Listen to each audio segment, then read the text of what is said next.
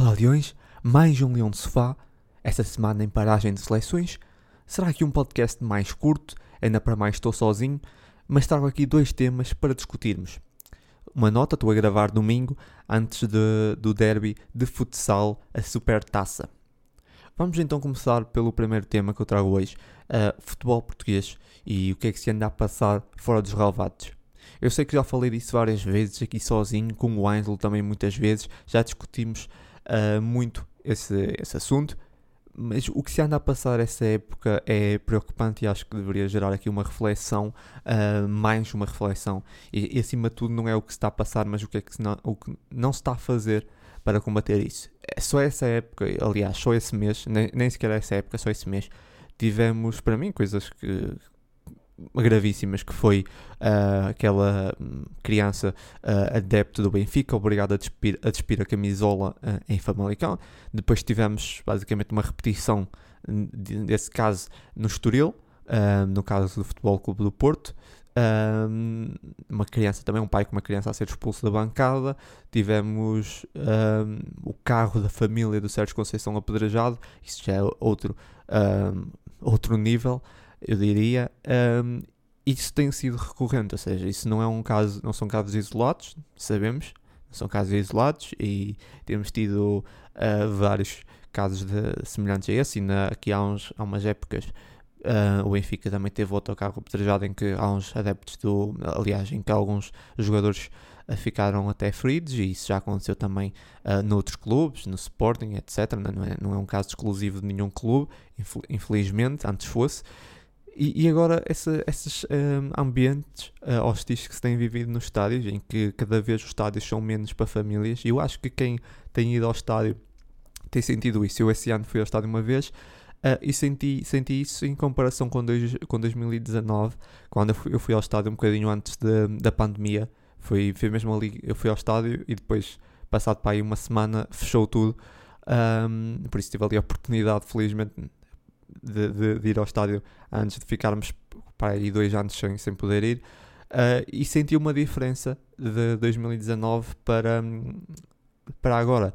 Realmente senti que o ambiente do estádio está um bocado mais hostil, está um bocado mais tenso, senti um bocado isso, menos familiar, também senti isso. E, e se em 2019 também já, já havia, claro, alguma hostilidade, uh, obviamente, mas ainda assim eu sentia que se fosse se fosse um pai com, com uma, um filho, estava mais tranquilo, poderia levar, estar ali no meus.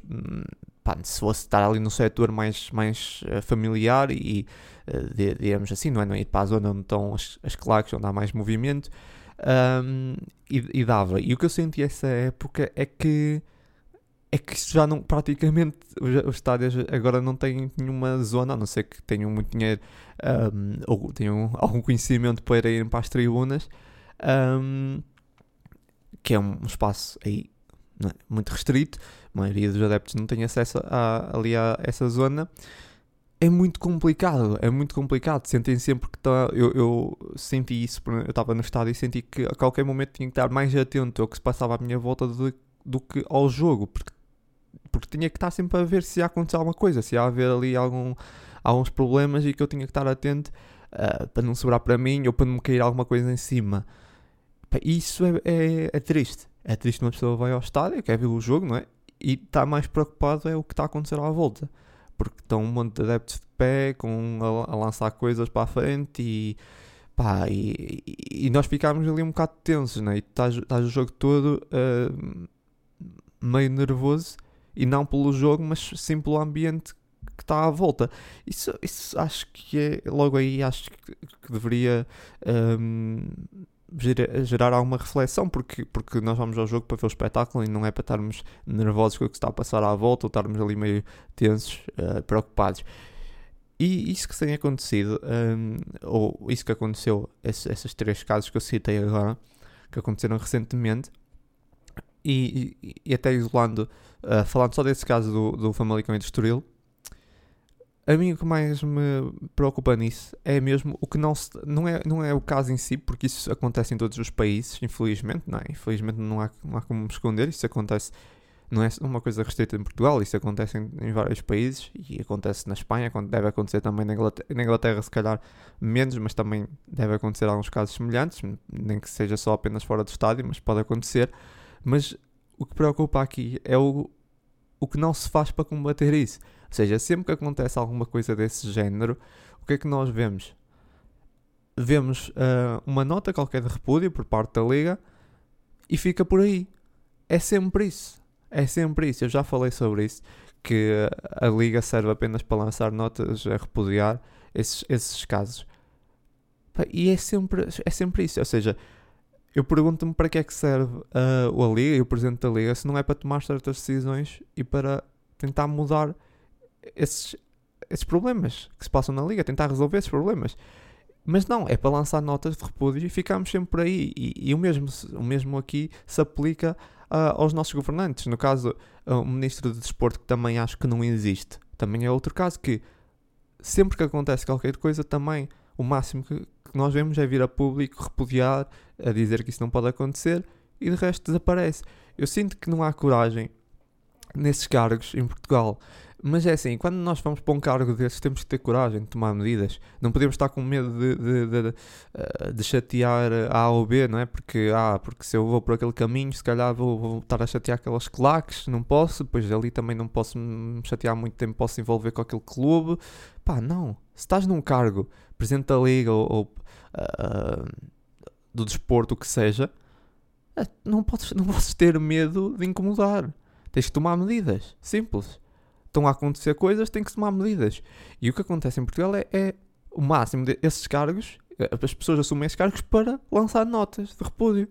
Acontece qualquer coisa, sai uma nota a repudiar, que tal, não devia ter acontecido, que é lamentável, e ficamos por aí. Pá, isso é que, é que mais me preocupa, porque os casos em si, claro que são preocupantes, mas isso vai sempre acontecer. Agora, o que não se faz para combater isso é que preocupa mais, porque acontecer, haver um adepto uh, no Estoril com um filho que é, que é cuspido e expulso da bancada, isso é lamentável, é triste, mas isso vai acontecer, infelizmente vai acontecer sempre, em vários estádios. Agora, não fazerem nada, pá, isso é, é, que não, é que me preocupa mais, não é? Não haver nenhuma atitude, nenhuma atitude é tomada perante esses acontecimentos, isso é que preocupa, não é? A passividade não só da Liga, mas de todos os órgãos ligados ao desporto e mesmo o Ministro do Desporto, que é um, um cargo que não serve para nada em Portugal. Desculpem, mas eu acho que não serve para nada, porque eu não vejo nada. Não vejo para que é que serve. Pá, e, e, é um bocado isso. É, esses, esses problemas vão sempre acontecer, mas será que uh, vamos eventualmente ter alguém que tome decisões? Ou vamos continuar a ver notas de repúdio? Um, época após época em que as coisas continuam a escalar até chegar a um estado em que é, é impossível continuarmos um, a ir aos estádios e, e, e, lá, e apreciarmos o, o, esse, esse desporto. Não sei. Agora, uh, é, era um bocado isso que eu queria falar. Pá, é, isso é muito mal que está a acontecer, mas estas entidades que regulam não fazerem nada é o que mais me preocupa. A mim é o que mais me preocupa, porque lá está, como disse, isso vai sempre acontecer. Agora um, temos um presidente da liga que, que não faz nada, que, que, que, lá está com notas de repúdio. Eh, os nossos governantes também não se preocupam com nada com isso, porque o futebol em Portugal é visto como uma espécie de um espaço que é pá, pelo menos estão ali, olhem. Uh, que, que, enquanto estiverem ali todos juntos, tudo bem, também não estão a, a, chatear outras pessoas. É um bocado visto assim o futebol em Portugal, pelo, pelo governo é visto assim. Uh, infelizmente, infelizmente, porque eu acho que o, nosso governo não tem noção, muitos, uh, algumas pessoas pelo menos, não têm bem noção do que hum, financeiramente do que está a gerar o futebol. Um, né? e, estão a estragar o futebol, estão a matar o futebol aos bocados e, e se calhar daqui a uns anos vão se arrepender disso. Em vez de cuidarmos mais do futebol, o futebol gera muito dinheiro. Não, estamos, estamos basicamente a destruir o futebol. Porque pronto, pá, olha, então estão ali, pelo menos enquanto estiverem ali nos estádios, também não estão fora dos estádios a fazer as neiras. É um bocado visto assim, é triste que em Portugal o futebol seja visto assim. Um, e, e pronto, e, e, é de lamentar, e é de lamentar que não se, toma, não se tomem atitudes uh, por parte das pessoas competentes. Isso era o primeiro tema que eu tinha para falar. Não era bem um tema, era mais aqui tipo, um desabafo, não é? Eu acho que isso já foi muito falado, como eu disse, já, já houve outros momentos que até aprofundei mais esses, casos, esses casos de futebol português aqui com o Ângelo. Um, e era suposto estar a falar disso aqui com ele, mas ele não pôde fazer esse podcast. Um, e era mais um, deixar aqui essa minha opinião muito breve sobre, sobre isso e sobre esses acontecimentos. O próximo tema que eu quero falar é sobre os jovens lançados pelo Ruben Amorim. Isso é um tema mais, mais interessante. Um, Tem-se falado um pouco disso. Uh, os, os, jovens que o Ruben tem projetado no Sporting, o, o Ruben Amorim que, se, que é visto como um treinador que aposta bastante em juventude, e isso é um facto. Basta ver os, os, jogadores que ele já lançou, mas eu decidi ir ver todos os jogadores que ele um, lançou no Sporting, na formação do Sporting, um, e sendo que tenho aqui um que eu incluí que nem é bem formação do Sporting, uh, mas já vou, já vou falar, todos os jovens que ele lançou da formação e aqueles que deu continuidade e que não uh, deu continuidade e em que ano é que lançou mais, o que está até bastante equilibrado uh, os lançamentos do, do uh, Ruben Amorim por ano, mas vamos ver aqui então uh, os jogadores que tiveram continuação e os que não tiveram. Vamos com começar então em 2019-2020. Temos Nuno Mendes, é, é, lançado logo em 19-20, no final de 19-20, quando Ruben Amorim entra, e tem continuação, obviamente, acho que é indiscutível. Temos Mateus Nunes, também lançado no final de 19-20, também, claro que tem continuação. Tiago Tomás, aqui pode ser discutível, tem continuação ou não tem. Eu vou contar que tem continuação porquê? Porque Tiago Tomás é lançado no final de 19-20 e em 2021 joga bastante. Depois começa a deixar de jogar uh, em 21-22. Mas a verdade é que foi deixando de jogar ao, ao longo da época, mas ainda jogou bastante. Enquanto aqui o próximo que eu vou falar, que é Eduardo Quaresma, eu meto como sem continuação. Porquê? Porque ele, ele começa a jogar bastante no final de 19-20, mas em 2021 perde lugar um, para uh, o próximo jogador que eu até ia falar, que é Gonçalo Inácio. Uh, antes de Gonçalo Inácio, aliás, tenho que falar de outro que é lançado em 19-20, que é o Joelson Fernandes, que também, obviamente, não preciso dizer, é sem continuação, é lançado e não tem continuação. O próximo, Gonçalo Inácio, como já, já falei, é lançado no início de. Aliás, no início, não, no meio de 2021, acho eu, ou é no início, já não me lembro. Sei que ele começa a ter continuação no meio, quando o Luís Neto se lesiona. Por isso, obviamente, é lançado e teve continuação. O próximo, em 2021, Nazinho, Uh, não teve continuação. O Ezugo, até ao momento, também não teve continuação, né? não quer dizer que não venha a ter. Aliás, os que eu estou aqui a falar, alguns desses, não quer dizer que não venham a ter continuação para o futuro. É até ao momento, atenção. Até ao momento não tiveram continuação no, no seu, depois de serem lançados. Depois o, o Geni, não teve, até o momento não tem continuação, aliás está no empréstimo. O Pedro Marques lança, agora, aliás, isso já está, de 2021 já, já falei todos, agora 21-22 Pedro Marques foi lançado, também não teve continuação. João Goulart, embora João Goulart toda a gente sabe que não era para ter continuação, não teve continuação. E o Rodrigo Ribeiro, no final também de 2021, também não, até o momento ainda não teve continuação. Pode vir a ter, ainda não teve. E aqui meti um que é o Gonçalo Esteves. É formação do Sporting? Não, mas foi lançado a sénior no Sporting. Um, e também até o momento ainda não teve continuação. Se nós vir, e depois avançando para 22, 23, não tem ninguém, obviamente. Um, não incluiu o Marçá nem o Fatal. Uh, o Marçá fazia parte da equipa B do, do, Barcelona, poderia, podemos considerar que foi, jogou a sénior a primeira vez no Sporting, mas decidiram incluir. Um, e o Fatal já tinha jogado a sénior antes no, no seu país, no Ghana, por isso não incluí. Se nós começarmos então aqui, vamos ver que uh, lançados temos o Nuno Mendes, que foi lançado e teve continuação. Temos o Mateus Nunes, aqui o Tiago Tomás, que como disse pode ser discutível, e o Gonçalo Inácio temos um, quatro jogadores que foram lançados e tiveram condenação, uh, o que não é mal de todo, mas se nós começarmos a ver, uh, enquanto em 19-20, que foi o ano em que o, quando o Ruben entra no final do ano e havia mais, se calhar, aperto financeiro, temos uh, muitos jogadores lançados. Um, e mais do que termos muitos jogadores lançados, temos muito proveito ou seja, três jogadores foram logo foram muito aproveitados, no caso o Matheus Nunes, o Nuno Mendes, o, Eduardo Quaresma que não teve continuação, mas foi muito aproveitado, o Tiago Tomás, e depois em 2021 todos que foram lançados, só o Gonçalo Inácio é que teve continuação. E depois em 21, 22 nenhum teve continuação. Um, sendo que já foram lançados menos, foram lançados apenas 4, uh, ah, enquanto no ano anterior tinham sido lançados 5 e no primeiro ano tinham sido lançados 6 uh, jogadores. Estava aqui até a verificar, a fazer, a fazer aqui a contar, até a certeza que estava a dizer bem. Sim, no primeiro ano foram lançados 6, ou seja, o que dá a sensação que, primeiro, aquilo que dá a sensação, não, aquilo que conseguimos ver, que Ruben, 19-20 para 20-21, 21-22, tem lançado cada vez menos e tem tido mais que, um critério mais apertado. Ou seja, enquanto em 19-20 parecia que, como estávamos mais apertados financeiramente, abria mais uh, o leque né, e, e, lançava mais jogadores. À medida que o tempo, que as épocas foram passando, o Ruben foi começando a lançar menos, né, foi começando a ficar mais, o funil começou a ficar mais, mais fechado. Um, e depois menos continuidade. E tá, chegámos a 22, 23 em que ainda não lançou nenhum. Ainda não lançou nenhum um, jovem da, formação, ou pelo menos não deu continuidade a nenhum até o momento, porque Rodrigo Ribeiro foi lançado no final do ano passado e já podia estar a ter mais continuidade.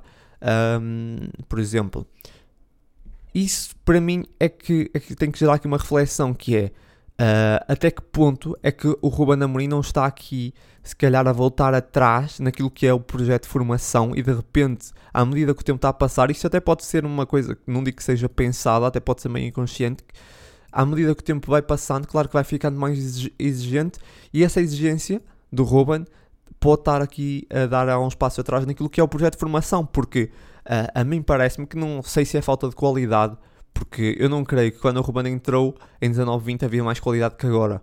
Nós agora temos tanta qualidade ou mais. Temos muitos jogadores. Uh, claro que Mateus Fernandes, Dário Azul, Renato Veiga são miúdos com muita qualidade, são, são muito novos. Mas também quando. Lá está, quando o Ruben entrou em 19-20, lançou logo o Nuno Mendes que tinha 18 anos. Uh, fazia 19, acho eu. Não, tinha, tinha 17, fazia 18 no dia, no dia a seguir, aliás, lembro-me lembro disso.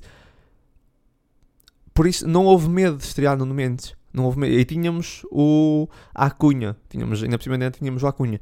O que eu sinto agora é que parece que há mais exigência. E claro, como há mais exigência, o Ruben tem mais medo de lançar os miúdos. Uh, e também não havia, não havia um, adeptos na bancada, também lembrar isso, também não havia adeptos na bancada, talvez tenha sido por aí, não sei.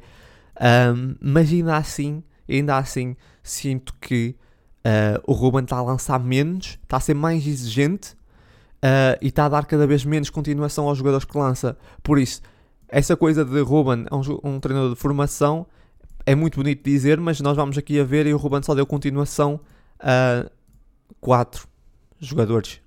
Uh, e estou a incluir o Tiago Tomás. Se, se, quiserem retirar o Tiago Tomás, deu continuidade a, a três. Nuno Mendes, Mateus Nunes e, e Gonçalo Inácio. Uh, mas eu prefiro incluir o Tiago Tomás porque acho que o Tiago Tomás ainda teve alguma continuação, mesmo depois tendo ali uh, começado a deixar de ser titular, que é, norm é normal, uh, eventualmente acontece. acontece no caso porque também já estava. Teve mais, mais concorrência na posição e, e foi começando a perder espaço, mas não deixou de ser uma aposta, podemos dizer assim, não é? Ao contrário de outros jogadores, como. E aqui não estou a falar da qualidade dos jogadores, mas que foram lançados, por exemplo, o Dário Azul, o Gonçalo uh, Esteves, o Rodrigo Ribeiro, todos esses aqui, Nazinho, que foram lançados, mas depois foram só lançados, não tiveram nenhuma continuação. Isso, isso por exemplo, não é para mim, isso não é aposta formação. Isso não é aposta formação. Aposta formação não é em 21, 22 lançámos 4 jogadores contando com o Gonçalo Esteves, como já referi, Pedro Marques, João Goulart, Gonçalo Esteves e Rodrigo Ribeiro, e desses nenhum teve continuação até agora. Isso não é projeto de formação. Isso é lançar jogadores. Isso também eu faço. Sinceramente, isso também eu faço. É só mandar jogadores lá para dentro e depois eles não voltam a jogar. E como digo, o Rodrigo Ribeiro ainda pode vir a ter continuação. Mas, ainda assim, queremos mais. Eu acho que se é projeto de formação, é projeto de formação. Há que lançar mais miúdos. E eu aqui tenho que dar razão. Uh, eu decidi fazer essa análise porque vi muita gente a criticar que não estava, realmente se falava-se muito de projeto de formação, mas que o Ruben estava a apostar pouco em jovens, e eu decidi verificar, e realmente é verdade, realmente é verdade, uh, fala-se bastante do, do, projeto de formação do Ruben, mas acho que tem que ser, um, tem que ser mesmo projeto de formação, há que lançar mais, Uh, e dar mais tempo para permitir essa continuação, porque o que nós estamos a assistir aqui é um diminuir desse, dessa aposta de época para época, ou seja, de 19, 20, 20 21 e, 20, e 21, 22 há uma diminuição e também lá está, o funil está mais apertado que dá a sensação que um, cada vez há, menos, há mais dificuldades em um jovem que é lançado depois de ter continuação. Se em 19, 20 houveram três que tiveram continuação em 2021 houve um, uh, em 21, 22 não houve nenhum. E, e, agora, se calhar, em 22, 23, até agora não houve sequer nenhum jovem lançado. Uh, excluindo, lá está, excluindo o Fatal, porque, como disse, não só não é da formação, como já tinha jogado a sénior. Embora eu tenha incluído o Gonçalo Esteves, mas o Gonçalo Esteves nunca tinha jogado a sénior. Por isso, é, é, essa questão, é essa questão. Ainda, é, ainda temos, mesmo que eu incluísse o Marçá, mesmo que eu incluísse o Marçá, o Marçá nem, nem teve continuação. O Marçá fez um jogo, essa época, aliás, fez um jogo a época passada, um, em 21-22, sim, fez um jogo a época passada, e também, se eu incluísse o Gonçalo, o Marçá, não teve continuação também. E é um jogador que, a meu ver, até dava para ter continuação. Até pelas lesões de, de, de, de jogadores na posição. Ou seja, estranho isso. Um, acho que é preciso pensar um bocado o que é que está a passar aqui, porque se é projeto de formação é, há, há que apostar. E, e, o que eu olho para esse, olhando para esse gráfico, que talvez eu depois disponibilize nas redes sociais do Leandro Sofá, no Twitter ou, ou meta no blog, para, para poderem ver um, o que eu estou aqui a, a falar.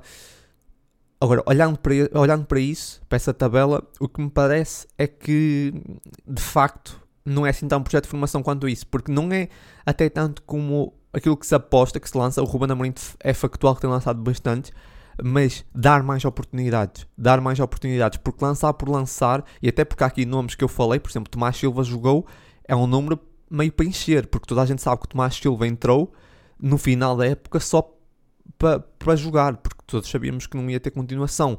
Uh, o, o, o João Goulart, a mesma coisa, no ano passado.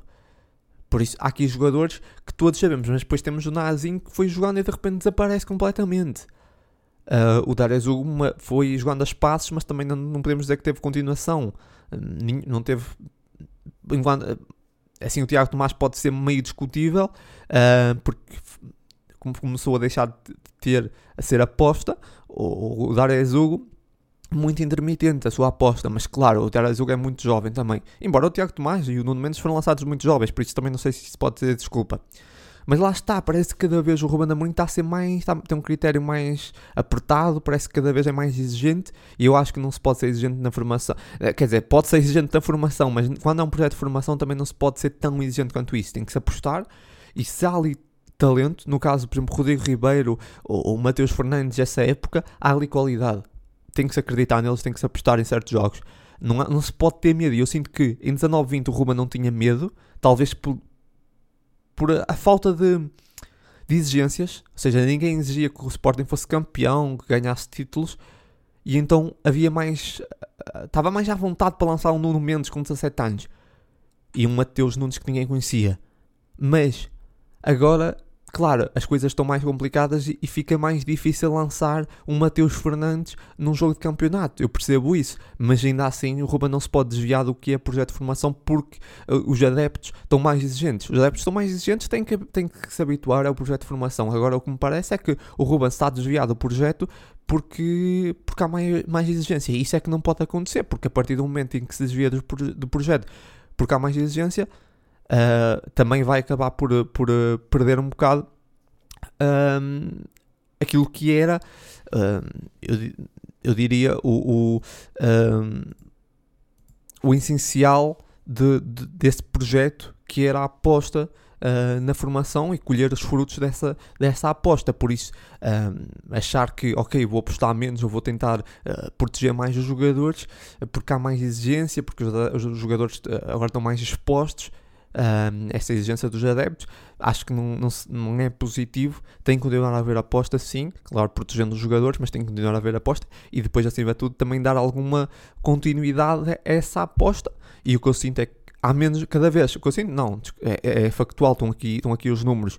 Uh, o, que eu, uh, o que se vê é que cada vez há menos aposta e cada vez há menos continuidade nessa aposta. E isso não pode ser. Isso não pode ser. Eu acho que essa época não lançámos ninguém. há vários jogadores que têm de ser lançados nessa época e não só ser lançados. Não só ser lançados, porque isso, como eu disse, isso é, isso é fácil, qualquer um lança. Isso não é, não é formação. Lançar jogadores lá para dentro e depois nunca mais jogar, isso não é formação. Eles têm que entrar e ter continuidade. Um, e é isso. Ah, acho que, que, o Ruben aqui tem que, tem que realmente que, hum, criticar porque, porque é projeto. Isto aqui sempre se falou que é projeto de formação e de repente nós olhamos e onde é, afinal onde é que está o projeto de formação a lançar? Porque depois não podem dizer, ah, mas não há qualidade, não há. Não, não é isso que eu sinto, não é que está a haver menos qualidade, o que eu sinto é que está a haver realmente uh, mais. Uh, não sei se a palavra certa é essa, mas já está a haver mais medo uh, de, de, de, lançar esses jovens. Embora, como estava a dizer, não sei se essa é a palavra mais. medo se é a palavra certa, mas, mas sim, mas acho que, que é mais isso do que não haver qualidade, porque acho que continua a haver bastante qualidade. Aliás, se calhar até, até me atrevo a dizer que há mais qualidade agora na formação do que havia em 19-20, na minha opinião. Claro que em 19-20 depois tivemos um Nuno Mendes e um Mateus Nunes, que nos deram muitos milhões, mas ninguém falava desses jogadores, principalmente de Mateus Nunes, e, e, agora temos jogadores com uma qualidade técnica incrível e toda a gente uh, reconhece isso e tem que ser aposta e tem que ter continuidade. Uh, podem depois não conseguir uh, assegurar o lugar, podem não conseguir mostrar esse potencial na equipa, a sénior, mas pelo menos tem, tem de se tentar, não é? E o que eu sinto agora também, o que, que, se vê é que nem sequer há essa tentativa e parece que há uma espécie de retardar desse, desse projeto ou dessa aposta de formação que, que não pode acontecer. E, e, e quando temos um jogador, até mesmo como a Marçá, que não é, nem sequer é da nossa formação, não é? mas ainda assim é um jogador com potencial que fez no ano passado um, um jogo e esse ano ainda não fez nenhum minuto jogos oficiais e que deveria já ter jogado e tinha espaço para já ter jogado, acho que aqui tem que ser criticado. Basicamente uh, é isso. Esse podcast assim mais, um bocadinho mais rápido, também não havia muito para falar, era, era só isso. Um, quero só dar aqui duas notas finais. Uh, primeiramente, um, mencionar o Space Sporting, que fizeram aí uma, uma live essa semana, muito interessante, a falar sobre um, a relação dos adeptos sócios com a direção e, que, e a, a, questão de, dos adeptos no estádio, algo que eu já de uma vez tinha falado aqui muito por alto e tinha dito até que devia ser mais discutido uh, e que pessoas que percebessem mais e que tivessem mais por dentro disso. E achei interessante, de repente estava ali um, um leque de, de, de adeptos e sócios que, que realmente têm a propriedade para falar desse, desse assunto e achei uma conversa muito interessante, uh, onde se realmente se dá pontos de vista diferentes e onde se pode tentar ver soluções, não é só também dizer aquilo, apontar o óbvio, mas sim trazer e tentar trazer soluções sem, sem conversas populistas e a dizer que pá, antes é que era e que a culpa é do presidente A ou B. Não, discutir as coisas como devem ser e, e, meter assuntos pertinentes em cima da mesa. Gostei bastante, gostei bastante desse espaço Space Sporting, dar aí os parabéns um, e se não ouviram pá, procurem no, no YouTube Space um, Sporting, espaço muito bom, muito bom dos adeptos, por mais espaços assim. Um, que mais? Também dar os parabéns ao Vitória Sport Clube, que fez 100 anos, centenário, não é, não, não é todos os dias, não é? Um, pá, e dar os parabéns ao Vitória, que é um clube que, que eu aprecio bastante, pelos seus ideais e pela sua postura dos adeptos, e sinceramente acho que o Sporting e o Vitória têm os adeptos têm muitas coisas que, os aproximam, têm mais coisas um, parecidas do que aquilo que, que imaginam, não é? Tem mais, há mais coisas que, que os une, que aquilo que os separa. Eu, eu sinto um bocado isso. Uh, que há muitas, ali muitas características dos adeptos, da exigência, da forma como vivem o clube, são muito semelhantes, na minha opinião. Um, e por isso, também dar, dar esses parabéns, de qualquer das formas, ao Vitória, que são 100 anos. Para terminar, aqui uma notícia também. Uh, de última hora. Não é a última hora, mas acaba por uh, ser aqui das últimas horas. O jogo do Sporting que, vai ser realizado contra o Marselha um, já no dia 4 do 10 não terá um, adeptos. Muito provavelmente já saberão, já saberão isso. Qual é a minha opinião sobre isso? Uh, claro que é positivo, por um lado é positivo, porque vamos jogar fora contra o Marselha não temos adeptos, pelos adeptos do Sporting que vivem na França, que certeza que há uma comunidade muito grande, é negativo. Também pensando nisso, havia muitos adeptos, muitos adeptos do Sporting que vivem na França que estavam à espera desse jogo para poder ver o Sporting, uh, se calhar uh, a primeira vez em muitos anos, uh, ou a primeira vez de sempre, e de repente tem aqui um jogo na, na França finalmente e, e à porta fechada. Um, porque é que o, jogo é à porta fechada? Porque os adeptos de Marselha envolveram-se com problemas com os de Frankfurt, não, não sei bem os pormenores, mas lá está, a UEFA nisso é muito rigorosa e, e bem, e bem. Um, acaba, lá está, no, no geral acaba por ser positivo para nós porque é um ambiente, um, sempre um ambiente frenético em Marselha um estádio, um estádio muito complicado e vamos ter o estádio vazio. É, é, bom, claro que é bom, mas não é bom para os adeptos do Sporting que, que, que vivem na França e os que iriam querer ou iam querer ver um, esse jogo, por isso nesse aspecto não é, não é bom. Eu acho que também seria sempre indiferente, como já disse, o, adepto, o, o ambiente que vivemos dos adeptos uh, em Frankfurt dificilmente, uh, dificilmente vivemos algo mais uh, frenético e tenso do que aquilo que vivemos, por isso não ia ser pelo ambiente que perdíamos. Um, eu acho, mas ainda assim, um, pronto, também não, podemos, não vamos ter esse, não temos esse fator casa do Marselha um, e depois vamos receber o Marselha em casa e em princípio teremos, claro, casa cheia para receber o Marselha, por isso acaba por ser bom para nós, pelo menos nesse aspecto, mas para, a comunidade portuguesa de Sportingista que vive na França, claro que não é, não é positivo. De resto, já está tudo, pessoal. Uh, esse podcast foi aqui um podcast mais curto, como eu disse, aqui com dois temas uh, que decidi trazer achei interessante falar muito rapidamente. Uh, esse, essa questão dos, da formação e dos adeptos lançados, eu acho que vou meter essa um, tabelinha, talvez no Twitter, talvez meta no Twitter e no, no blog, não sei, uh, para verem, para terem também aqui um apoio visual do que eu estava a falar. Uh, e do resto já sabem, aliás, muita força sempre e até o próximo jogo.